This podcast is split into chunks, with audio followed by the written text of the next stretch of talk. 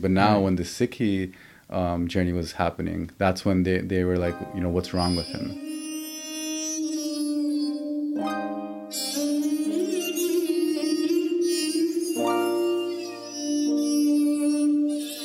You're listening to the Experience Sikhi podcast, a deeper look into the Sikh identity. We present to you open, honest, and inspiring stories. No armor, pretense, or sugarcoating.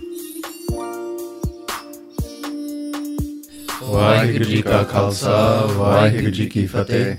We'd like to welcome back all the listeners on this bonus episode of the Experience Sikhi podcast.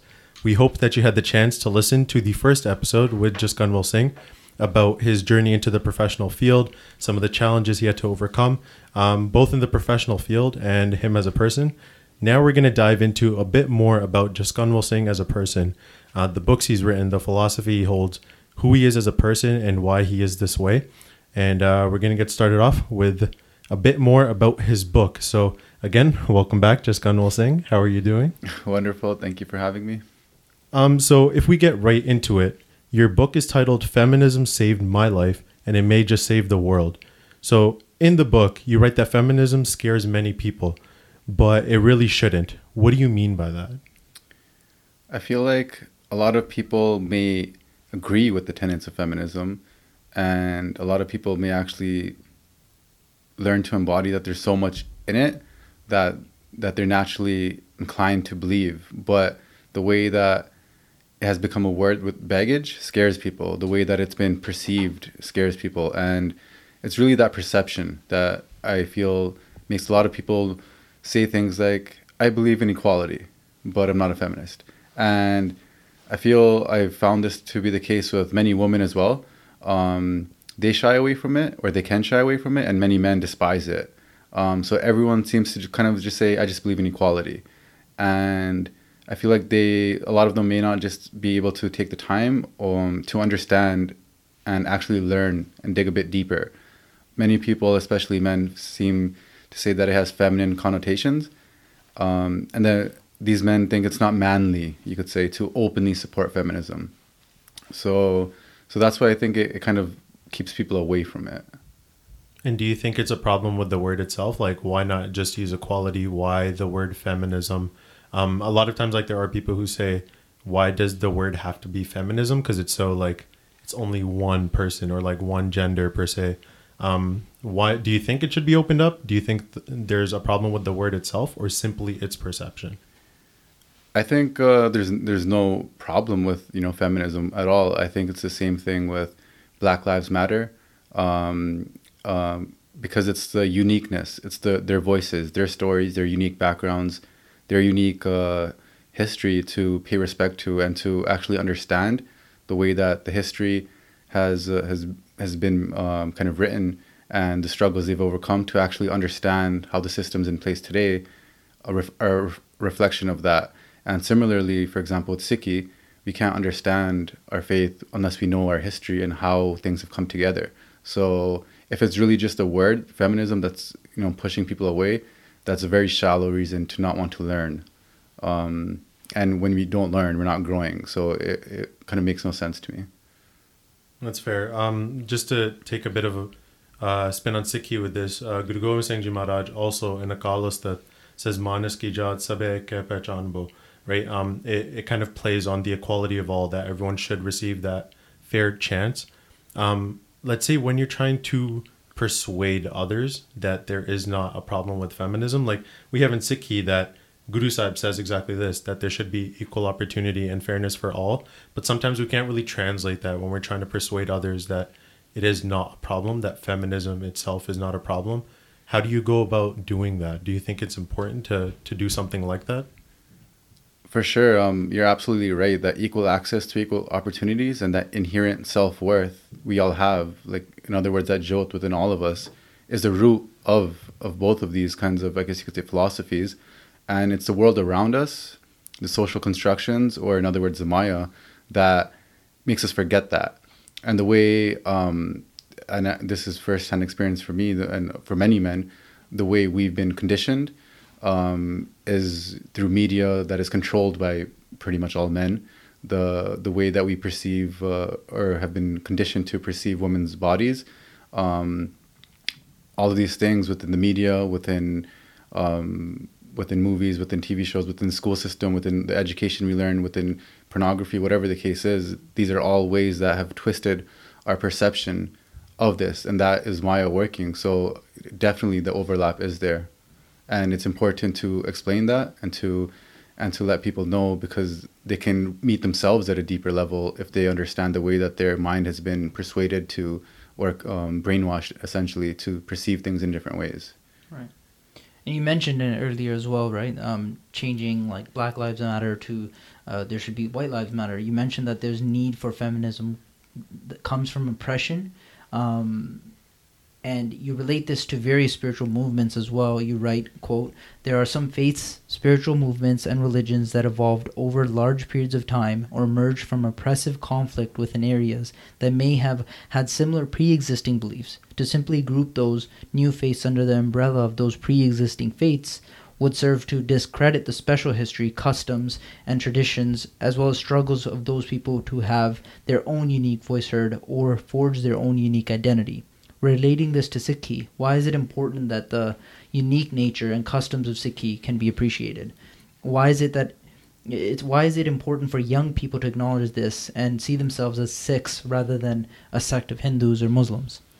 Speaking from first-hand experience and also speaking on behalf of uh, anecdotes that people have told me, sometimes honestly the power of uh, you know one's faith, one's spirituality, one's uh, history all it takes is one sakhi, one lesson, one person, one story, one artifact, or anything from one's uh, background to receive grace and kirpa from God, to receive a deeper understanding, to have their own memories and history and uh, childhood or upbringing connect the dots, and to be able to start thinking in a different way.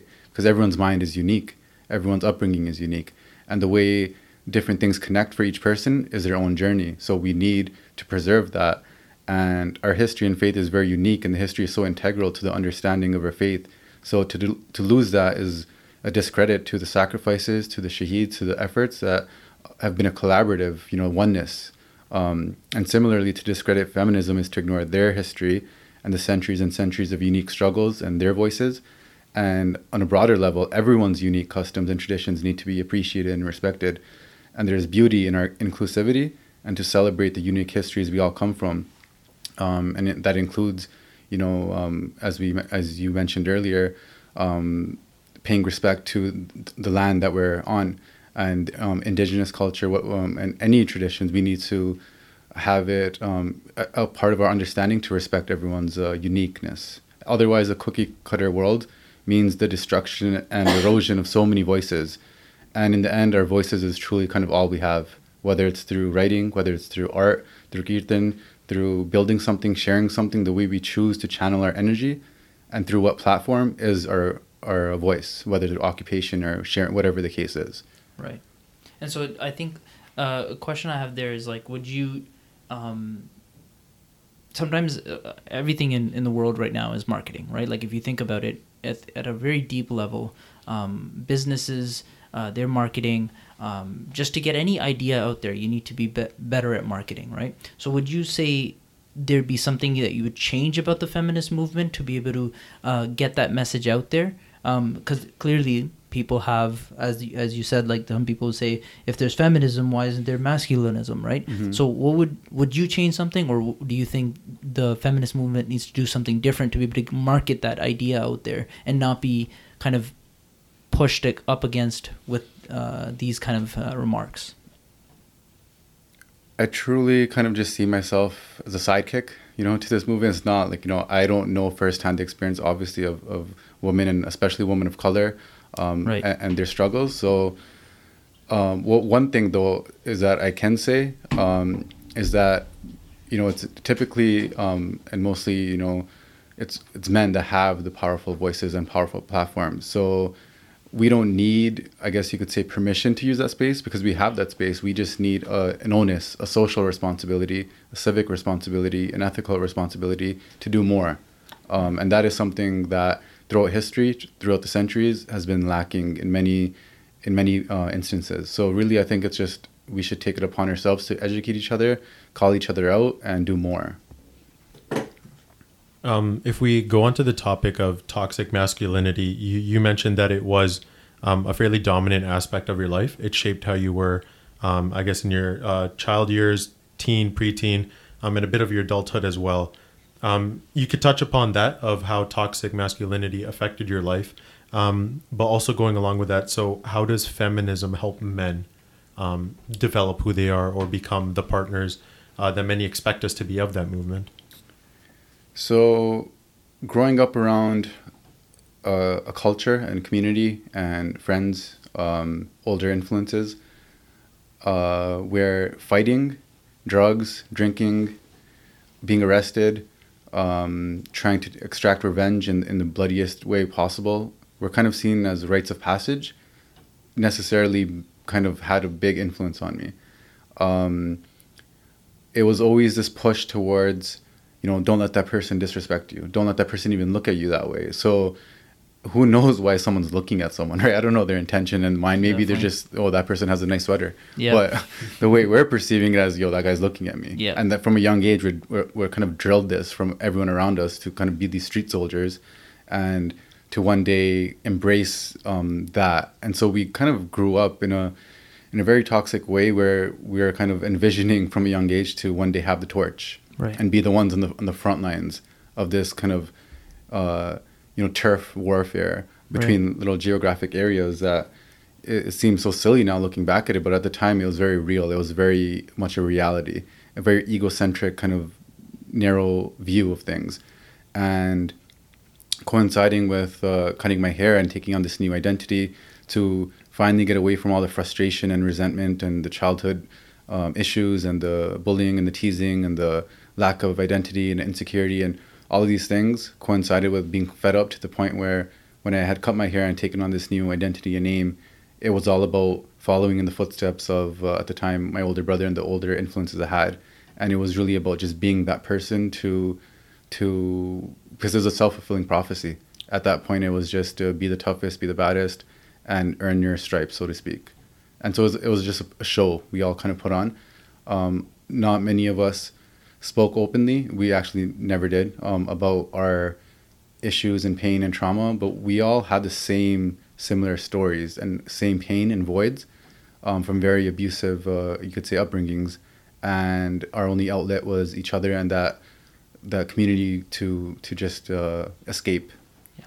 Um, I feel like in our culture we also have that concept of like ankh, where we have that pride that comes with it. Um, but also in Sikhi we have to we have to balance that with uh, with no home, right, or no right. ego. Um, did you find yourself struggling to come to terms with both of those concepts, or did it ever cross your mind that maybe dialing down my pride will result in you know smaller ego as well, or something along those lines? For sure, because it, it felt like almost a double life. On one hand, um, academically, I was a much different person. Um, very courteous, uh, you know, doing mock trials and going to undergrad and then in law school and and and wanting to actually be this person but then at the same time there was so much insecurity i didn't feel like i fit in with these you know so-called professionals and right. because that was ne- never my circle that was never who i was and inside i was i was so um, so much into escaping the voids that i had this imposter syndrome that i didn't actually believe in a way that i was worthy or that i was capable as much as you know other people to be in these circles.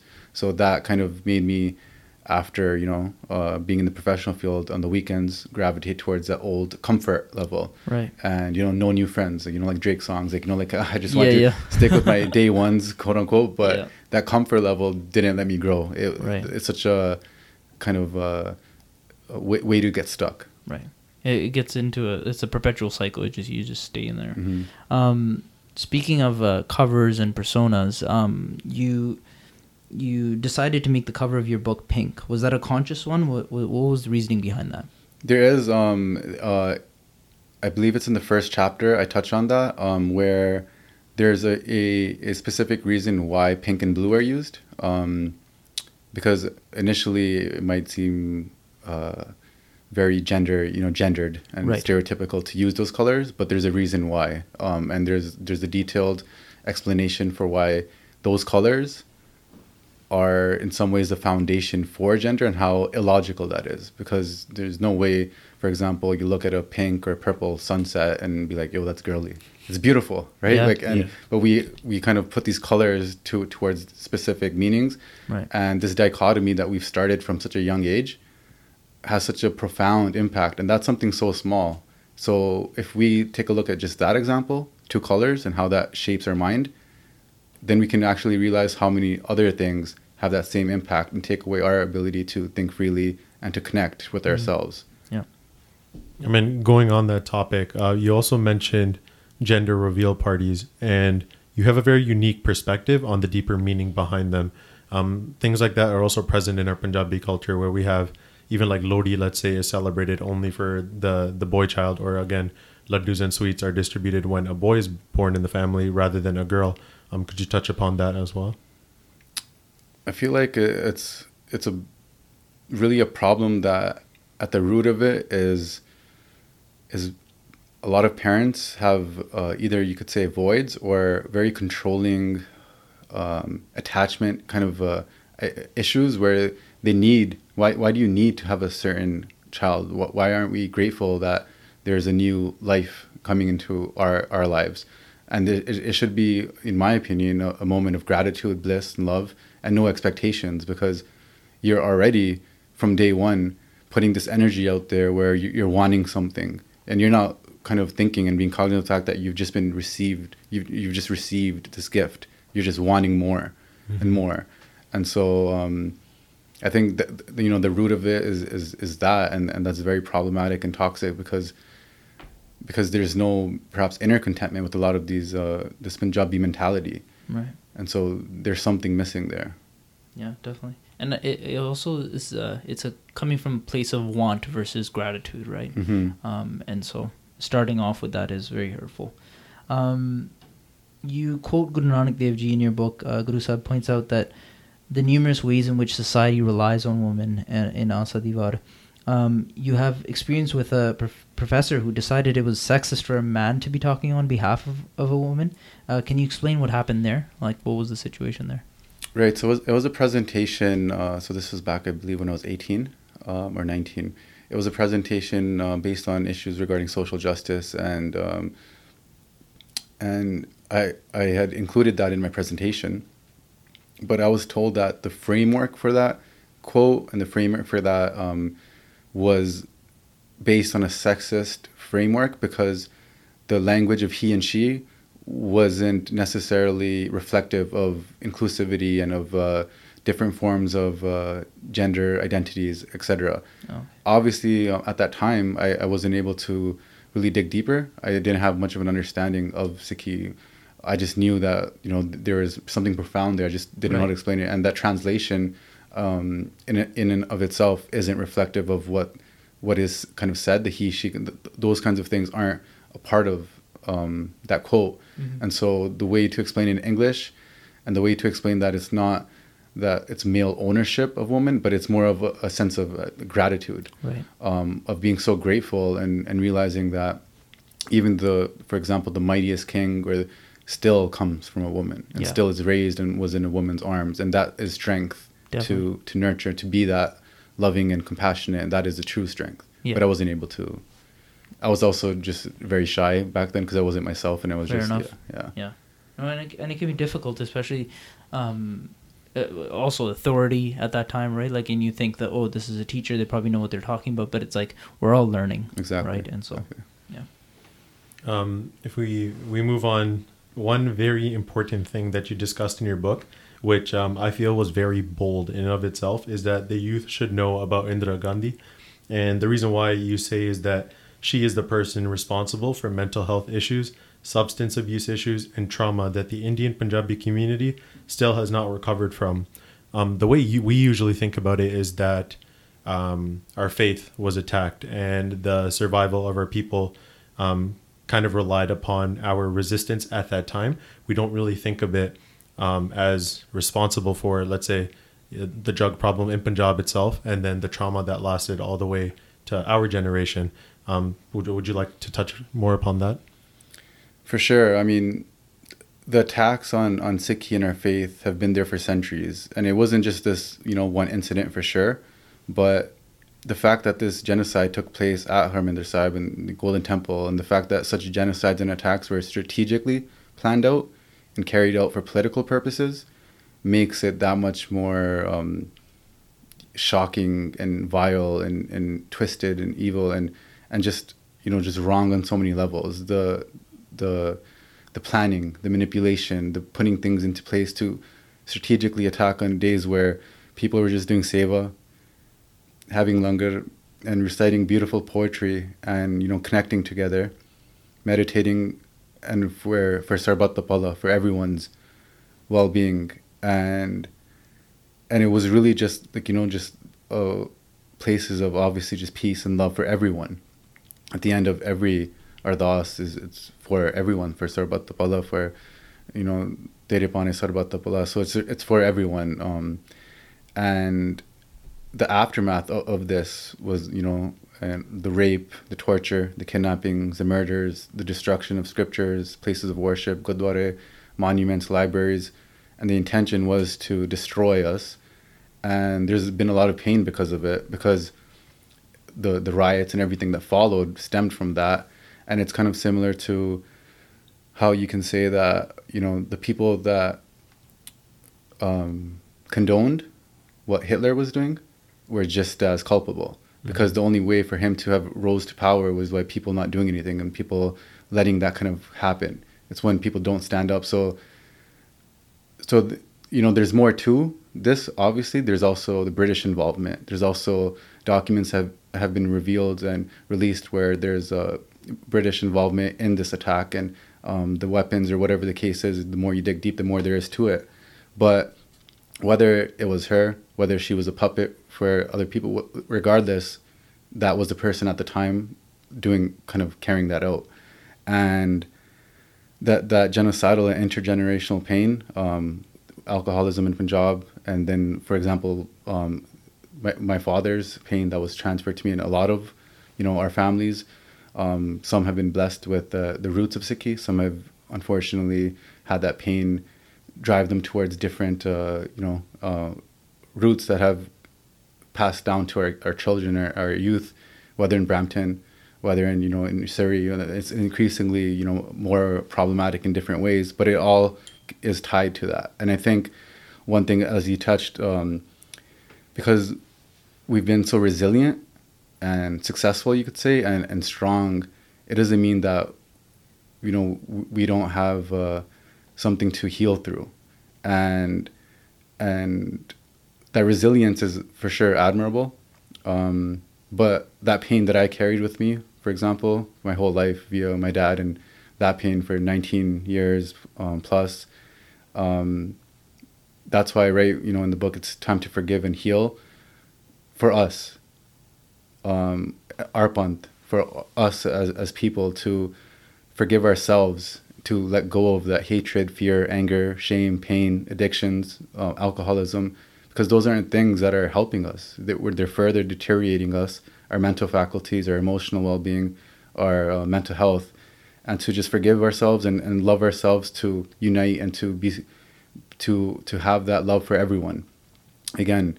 And in my opinion that's what you know guruji would want for us to open up to feel to love again to connect again to to be united um, and it's hard because uh, it, like it's hard to process this sometimes um, because our faith, um, our leaders, Santaji, for example, all we ever wanted was, you know, peace, love, seva, langar for people, unity, to preserve identities, our traditions, our faith, and and that's all, right? Like it's just we've always wanted to do this for everyone. Definitely. So it's uh, it's just something that I feel that the youth, you know, need to know, um, but it's not in a way to, you know get riled up and angry right. because that's not going to solve anything. I feel like it's just a way for them to understand that this has taken a toll and to become better people, it's about, you know, uniting together.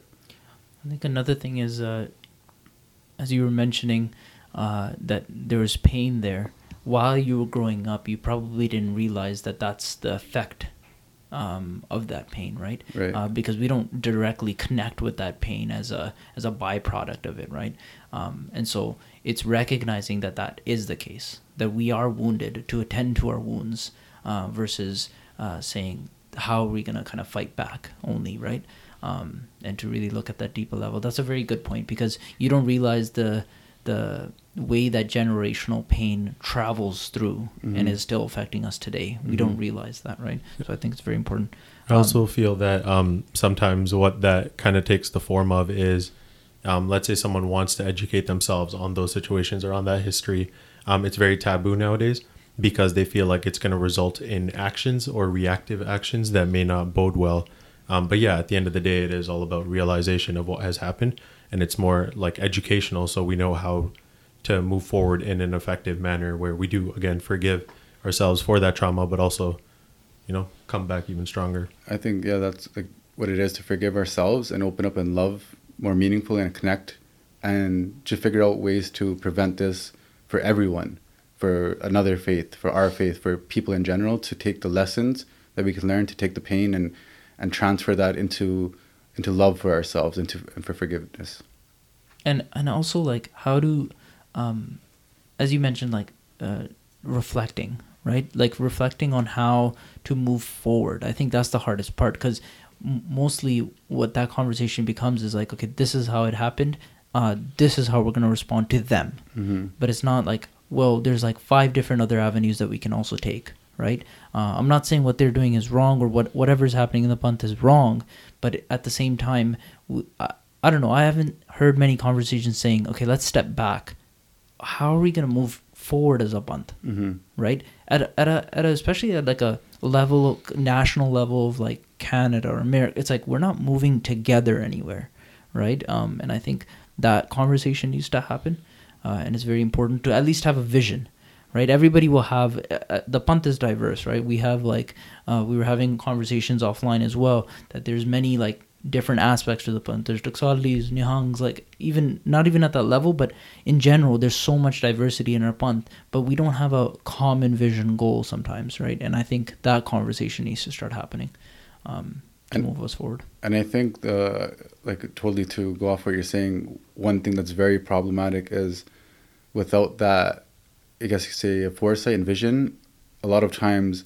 the baggage that people might have from their own life, their own relationships, their own upbringing, combined with with that uh, event can lead to growth being manifested in ways that they don't see it.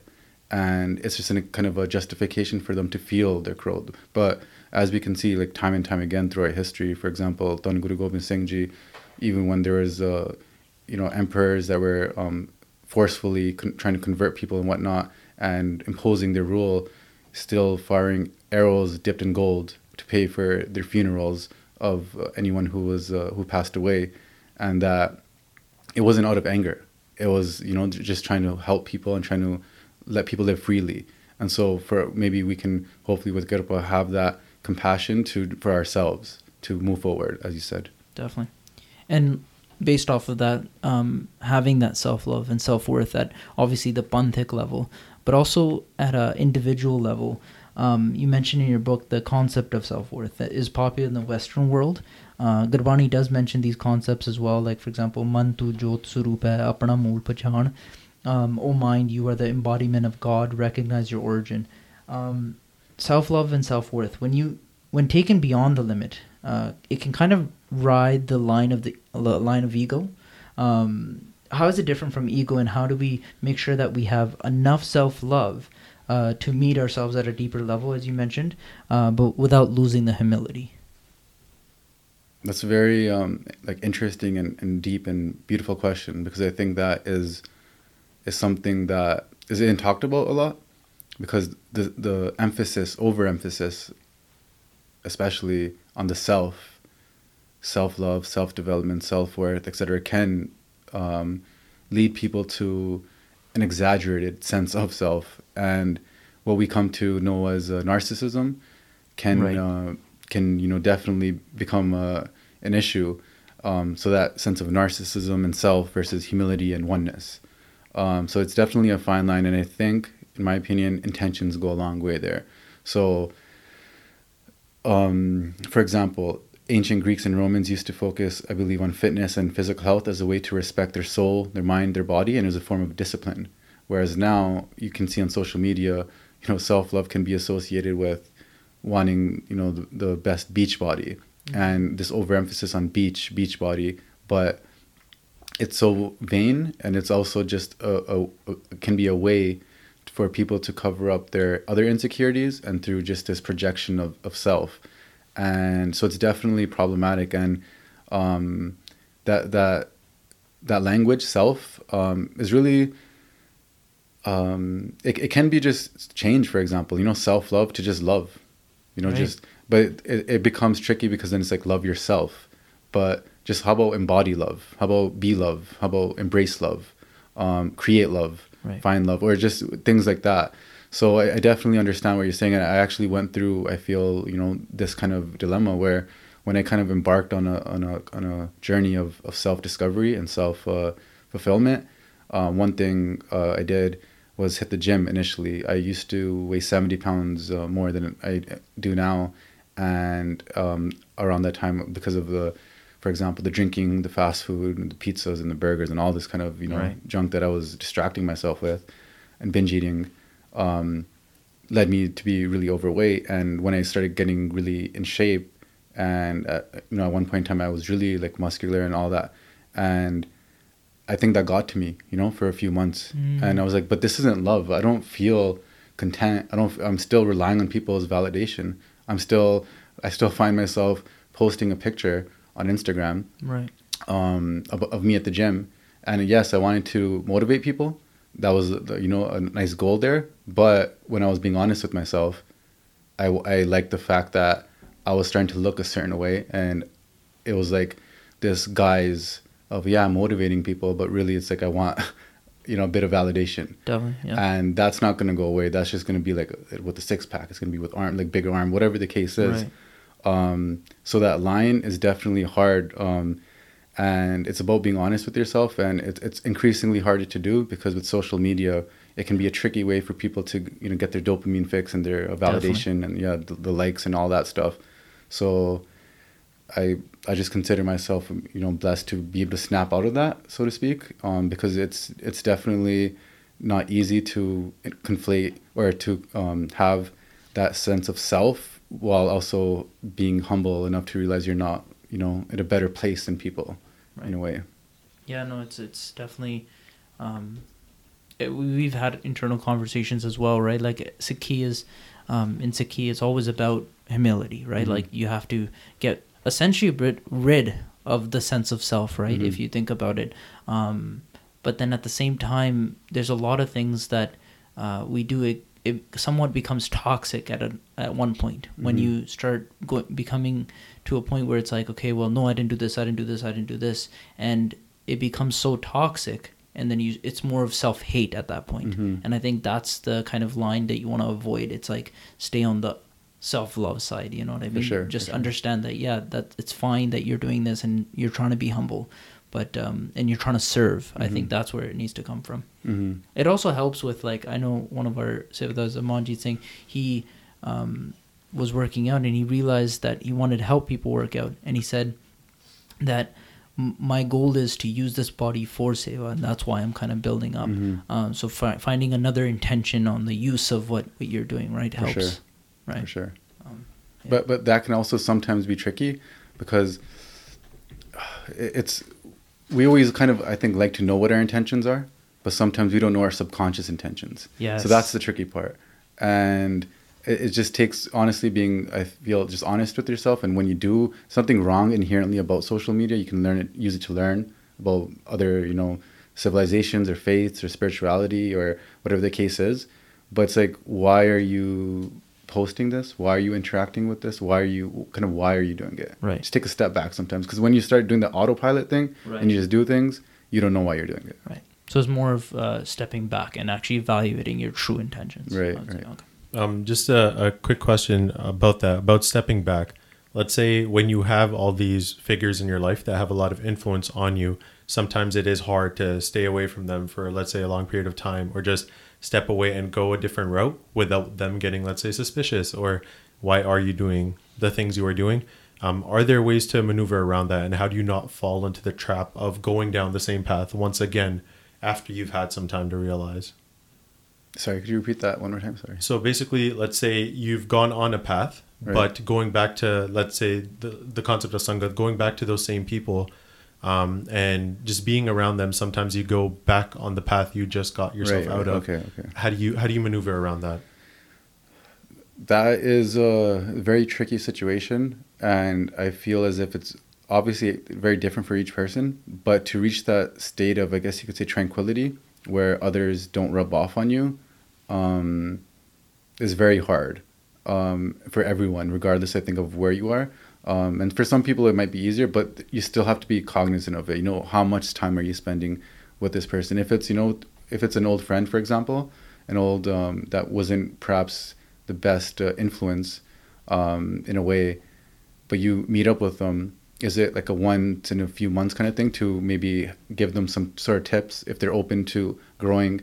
But if they're not, and you see the same patterns again and again, and they're, they're in this state of self victimizing and self pity, like you have compassion for them for sure. Definitely. But how much of your energy are you going to expend and how much of your own progress are you going to sacrifice when at the end of the day it's not in our control to kind of change people Right. so it's really being i think um, aware of of how much time you're spending with people and and whether it's actually uh, helping your progress And did you um actually that's an interesting point. So did you kind of s- step back from friends that you thought like okay this is not going to be positive for me and did you kind of do cold turkey or how did you kind of approach that situation? So um, I went through a phase where I really had to distance myself from practically everyone. And that was hard to do because a lot of these people, as I I alluded to earlier, were like those day one kind of, you know, Right. Friends. And that's the attachment Definitely. um, for so long. And that, you know, the sense of loyalty, the sense of, I guess you could say brotherhood or whatever the Yeah. case is. And and to to take that step back i, I did it um, in a way where it's like hey everyone in, in for example in a whatsapp group I, I need some time for myself i'm kind of you know finding myself and, and doing doing uh, some soul searching so i just need but some people were still offended by that. You know this guy changed what's wrong with him and he's being fake positive Yeah, you know, they, some people didn't believe in it. Some people were kind of feeling resentful. Um, but i tried to do it in, in, in such a way. And I, I did go through a phase, admittedly, where I felt this person was wasn't good for me. I can't believe like these people are actually like you know when I was at my worst kind of moments, I would say rock bottom or really drunk, and um, I, I did something to put myself in danger. Like I can't believe no one was actually there more for me. But when I went over that um, and reflected deep on that, again, those people were a product of their conditioning. Maybe they didn't have that empathy and that compassion to see things that way. So I had to really forgive them too and forgive myself. So really, I had to take a step back and not blame people and be like, you know what, it's fine. Um, I can't resent people for them not knowing any better and or for them kind of stuck in their own version of, you know, their own uh, perception of masculinity, which is not to be more supportive. So that was something I definitely went through. But um, I definitely, again, goes goes back to the other theme of time. Um, I think that's why time is money because when you have that time for yourself and you distance yourself and you kind of unpack the layers that have made you this version of you through society, you can actually find. Um, some people say find yourself. Some people say um, discover yourself. Right. Um, but regardless, the point being to to um, embrace the divinity or embrace the the person you actually your soul like you know what, what is there before society got to you Right. And so when you were kind of getting into that, um, you were finding yourself there. Did you kind of uh, try to find sangat that met with those i- like agreed with those ideas, aligned with those ideas, trying to find sangat in that regard, or were you just kind of you step back, you kind of found yourself in a way, quote Mhm. unquote, and then um, go went um, and then found sangat.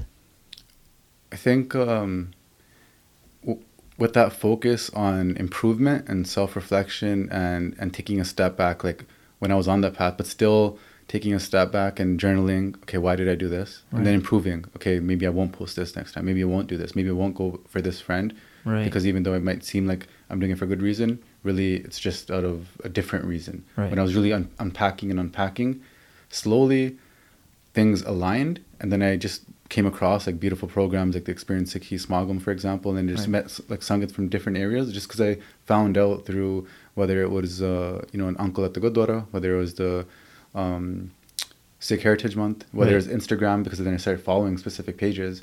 Right. Everything kind of just started kind of aligning, and I just started meeting wiser, more intelligent, more spiritual people that I was able to pick up, I think, pieces from, and I think Right. I think that kind of naturally happens um, through that kirpa to just slowly learn, and when you're focused on that, on it's it's it's problematic again when you're focused on yourself, uh, like. I don't mean self as in the ego way, but when you're focused on, I guess I would say, when you're focused on improvement, Right. it, it kind of just happened. The universe kind of like Mara responds in a way, right? Like makes your Mhm. environment that way. Um, did you?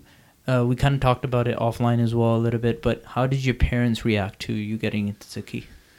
So initially, I remember a few years back, actually, um, I would t- talk to them about, you know, uh, depression, about talk to them about, you know, because I was still stuck in that drinking cycle and, and these cycles of escapism, and they wouldn't take it seriously. They would just be like, mm, like, Right. what are you talking about? What are you complaining about? You're, fine, amikarda like whatever. But when, when Sikhi was, you know, um, was brought upon uh, like this path and that blessing was kind of happening, my parents were like, "Hun pagal ho gaya." So when I was telling them before, they didn't take it seriously. But now, Right. when the Sikhi um, journey was happening, that's when they, they were like, you know, what's wrong with him? Right. And so they became very, uh, very curious, very overprotective, very paranoid.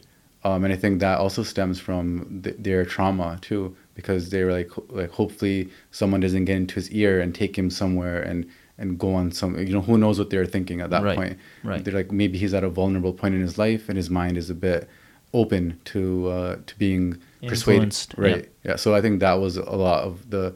It's, it comes from a good place of love and you know and wanting the best for me and for a lot of us when that happens. But there there are reasons and intentions for why they believe that. And I think a lot of it comes from fear and paranoia.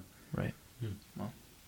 Um, j- just touching upon that, your brother went um, on maybe not a similar journey, but a journey into Sikhi um, as well. Was it the same reaction? And did that kind of soften the reaction of your parents, or was it still just as hard and paranoid when it came, I guess, your turn?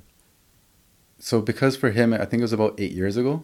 Um, there was a quite a you know a, a, a, a difference in terms of the years between the journeys. Um, so for him, it was a similar uh, similar kind of reaction, um, but it happened kind of seamlessly. So and then he kind of um, began um, he got married and, and bought his own house and kind of went on a, a real- his journey and um, whereas for me because year after year went by we kind of all got used to you know we just thought there's you know a thing in the family or and then Right.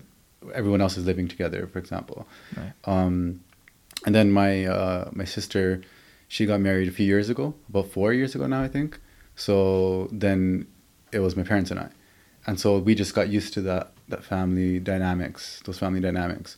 And so when when this happened when when Sikhi happened when this blessing happened it slowly um, I think slowly just shocked them in a way. So the transition my brother was there you know when he came by he he he would be very, very happy and proud and, and whatnot but for my parents I think it became like a a shock because they were so used to the, that little dynamic right Right. so Right.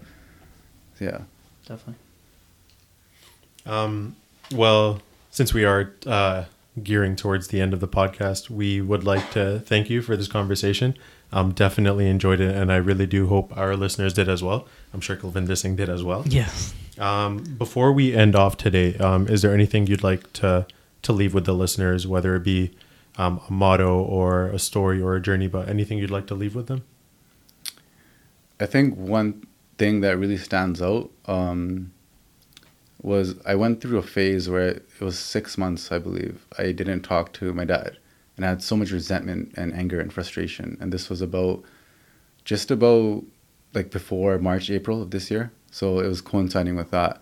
And during the process of of uh, self development and um, improvement, and a lot of times I think people can can get caught up with the language of toxic. This person's toxic for me. I'm going to step away, and we don't maybe look at what we're doing too, um, and what where we can improve and how we can facilitate a more smoother relationship with people. And so we can be quick to to do this. And I'm not discrediting anyone's emotions or anger or pain or um, trauma or anything like that. But one thing that I found was that this made things very strenuous at home, and and I, I was really reflecting on this and around the time where I started writing, and I realized that in circling back to the importance of our history and preserving our, the uniqueness, whether it's feminism, Black Lives Matter, Sikhism, why it's important is there's a Sakhi that um, around the time I was listening to from Basics of Sikhi, and uh, I believe it was uh, Dhan Guru Nanak Dev Ji who was there um, with Sangat and um, before Domi Patsha was uh, Guru. Um, uh, the Sangat was uh, looking, uh, I believe, for food, shaking a tree, because um, yeah. Guruji had, had advised them of, of such. And uh, and so before um, he was Domi Patsha, he was walking towards the tree, I believe. And I'm sorry if I get this wrong, but um, when Dhan Guru Nanak Dev Ji asked him, you know, where are you going? He didn't, um, Domi Patsha before he was, he, he didn't turn around and say, oh, you told me to. Um, or um, I'm just doing what you told. He just kind of was very humble and out of humility kind of just said, I don't know what I'm doing in a way. Mm. And when I heard that, I just the next, I think the same day or either the next day, but within a few hours, I touched my dad's feet and I said, because I just recognized, you know what, I there's a blockage, there's an ego, there's there's a and whether the world agrees with me that I'm right and that uh, I didn't have the best upbringing or whatever the case is, whether that's the case, there's still a sense of separateness, and I can hopefully with kirpa maybe make it better. And he's just doing the best he can, and I don't know the trauma, I don't know the pain, I, I haven't seen or been a part of the stuff that they're not telling us, the rapes and the, the murders and the yeah. all these things. And that is there. And and so that was a very profound moment where I unconditionally kind of just connected with him. And and so just to go back to the point that is the importance in a way in many ways of preserving everything yeah. and because nowadays we'll see people say that that you know some things aren't aren't capable of happening or whatever the case is but that's faith whether one wants to believe all the way or whether one believes certain things that's up to them that spirituality that faith but no one should say that it's not possible or it shouldn't happen because that, that's happening these days. And that is something that i think the youth and um, people at our Panth need to really be um, uh, very cognizant and, care- and careful with because that is our history and that is important. Because yeah for those reasons. Definitely. Oh well thank you again for being here. We we definitely would uh, love to see more of you and hear more of you in the the near future um, to everyone listening, please also make sure to check out Jaskanwal Singh's book, Feminism Saved My Life, and it may just save the world. And keep on listening to the Experience Sikhi podcast.